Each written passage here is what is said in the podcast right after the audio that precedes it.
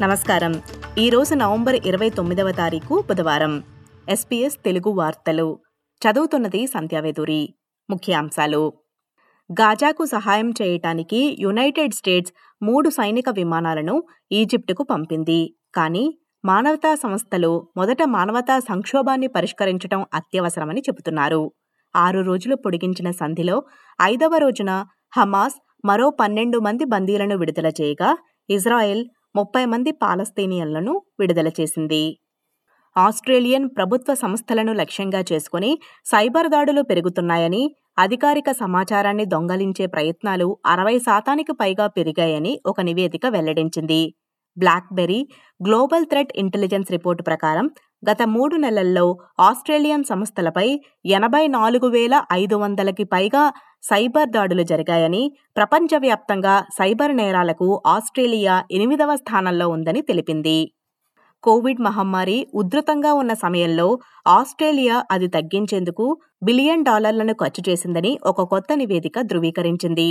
Australian Institute of Health and Welfare గణాంకాల ప్రకారం రెండు వేల పంతొమ్మిది మరియు రెండు వేల ఇరవై రెండు మధ్య నలభై ఎనిమిది బిలియన్ డాలర్లు ఖర్చు చేసినట్లు చూపించాయి. ఇది మొత్తం ఆరోగ్య బడ్జెట్లో ఏడు పాయింట్ రెండు శాతం.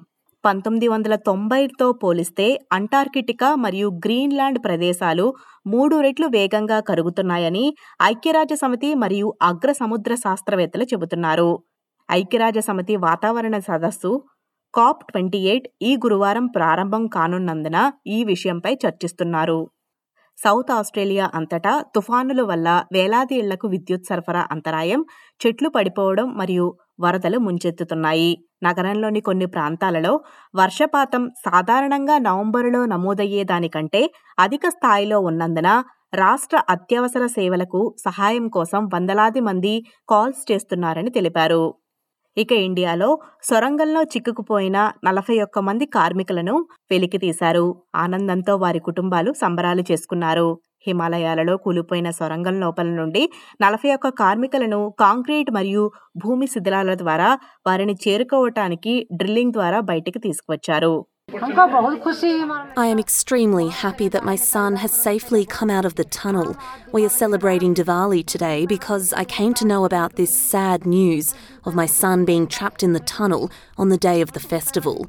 So we did not celebrate it at all. We did not light the lamps or offer prayers. ఈ వార్తలు ఇంతటితో సమాప్తం మీరు వింటున్నారు ఎస్పీఎస్ తెలుగు